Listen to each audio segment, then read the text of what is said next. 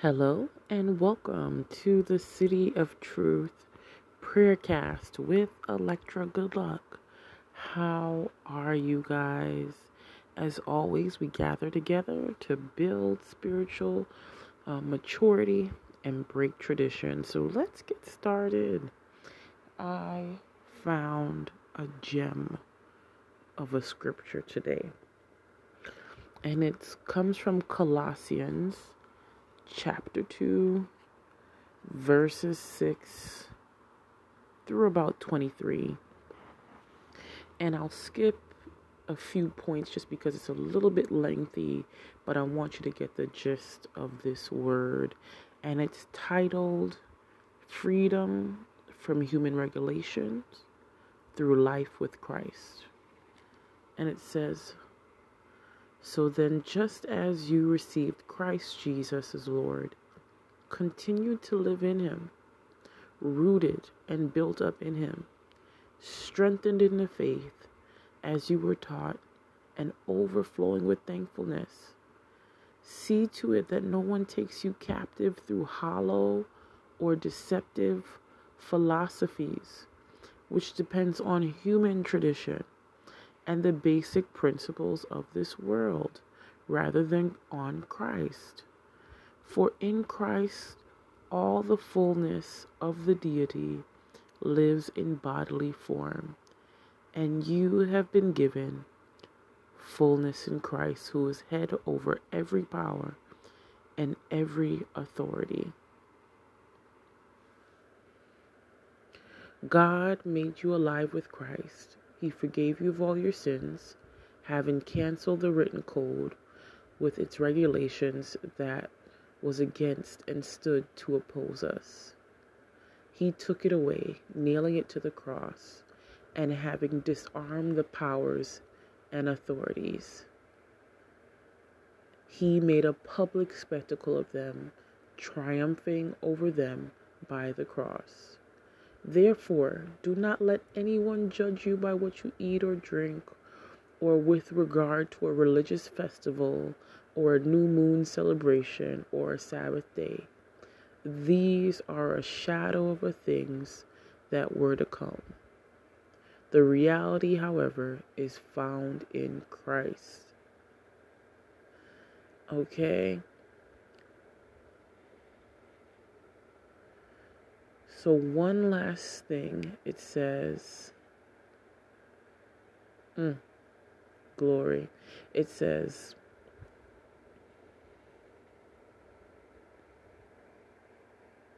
since you died with Christ in the basic principles of this world, why, as though you still belong to it, do you submit to its rules?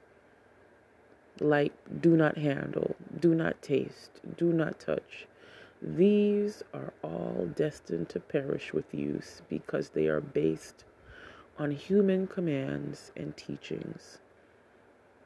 Such regulations indeed have an appearance of wisdom with their self imposed worship, their false humility, and their harsh treatment on the body, but they lack any value. Whoa. Whoa. I mean, for me, it's such a powerful word because, as you know, one of the focal intentions and principles of this podcast is that, you know, the fact that many seek God, but their hearts are far from them. And when we say that in this context, is that a lot of us may be used to a lot of different religious um, traditions that were empty.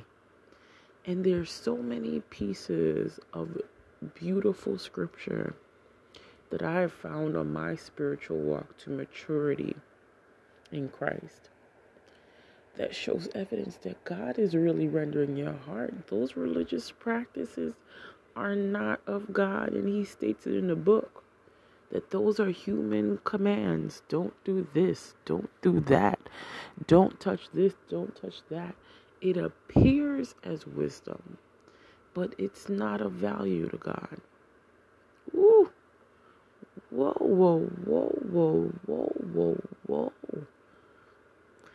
So we have to be so very careful of the appearance of godliness, the appearance of holiness, the appearance of righteousness, and the put on and the mask of that. And sometimes those things are masked in tradition. You know what I'm saying? You may look great when you go to church. You may have on the most finest clothing when you appear and seem so reverent and everything, but is your heart submitted to Christ? Is your lifestyle submitted to God?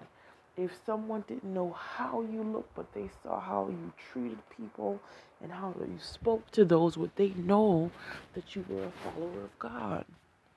You know, would they know by your decisioning, you know, how you carry yourself that you are a, a follower, a disciple of Christ? You know, I just I just found it so interesting because I think a lot of times in our human experience, we use other humans as a qualifier, as a barometer for how holy we are. And we shouldn't. we shouldn't. We may use different traditions, what we've seen at church and all these different um, places, right? They even mention full moon or new moon celebrations, religious festivals, all these things in the Word of God. And we may see, say, oh, that person or that practice or that tradition draws me closer to holiness. You know? And when in fact, Christ lives in you, access to God is within you. It is not marked by any kind of kind of religious event, religious tabernacle, religious building. All those things help. They contribute, but that that that Christ likeness, that connection, that relationship flows through you. Flows through you. And I really think our purpose, people of God, is that is how to find how to find that within ourselves because sometimes that connection is lost thinking that we gain access to God through other people, things, ceremonies, traditions, buildings, you name it. You name it. And I think one of the purposes of this text is to say, you know what? God is really basic. We make him complicated. And sometimes when we share in these philosophies that we have to do this tradition or that tradition or this practice or that practice in order to get closer to God, it can be not only deceptive, not only can it be a you know appear real but really is false, but it's also saying that it can be hollow what does hollow mean? Hollow means empty, right? It's the shell of a thing, but underneath is empty. Right?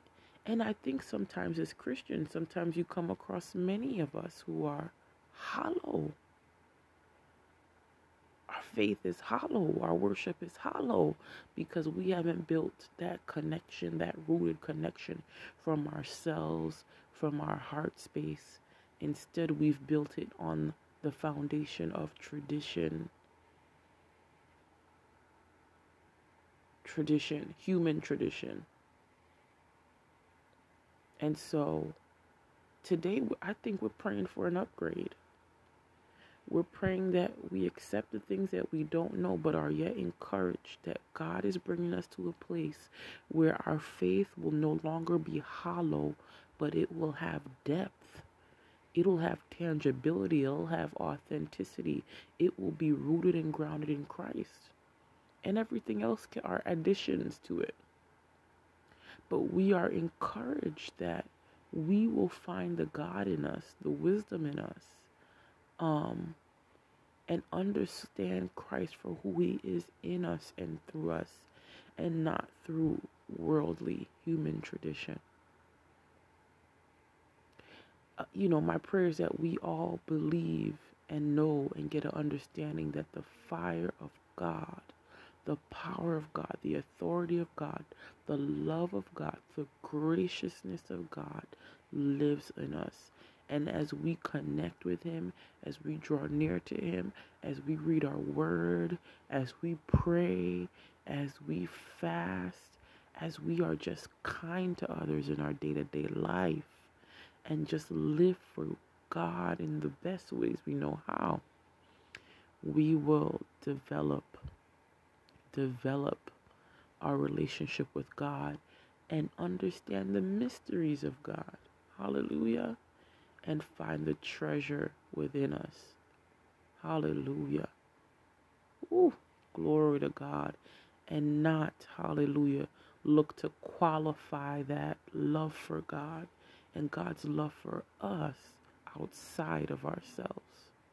Ooh, glory to God. I pray for Godfidence in this hour, not just confidence, but Godfidence and belief in our inner guidance, inner authority, inner intuition, and inner connection with the things of God because He loves us so very much. And He will always show us the way if we listen very clearly and seek after Him. I pray you've been blessed. This was a beautiful word. Again, it's Colossians chapter 2, verses 6 to 23. I I really encourage you to revisit this. I think it will free you from a lot of the things you were told. God loves you so much, and I pray for even more growth in the knowledge of Him. God bless you. Bye bye.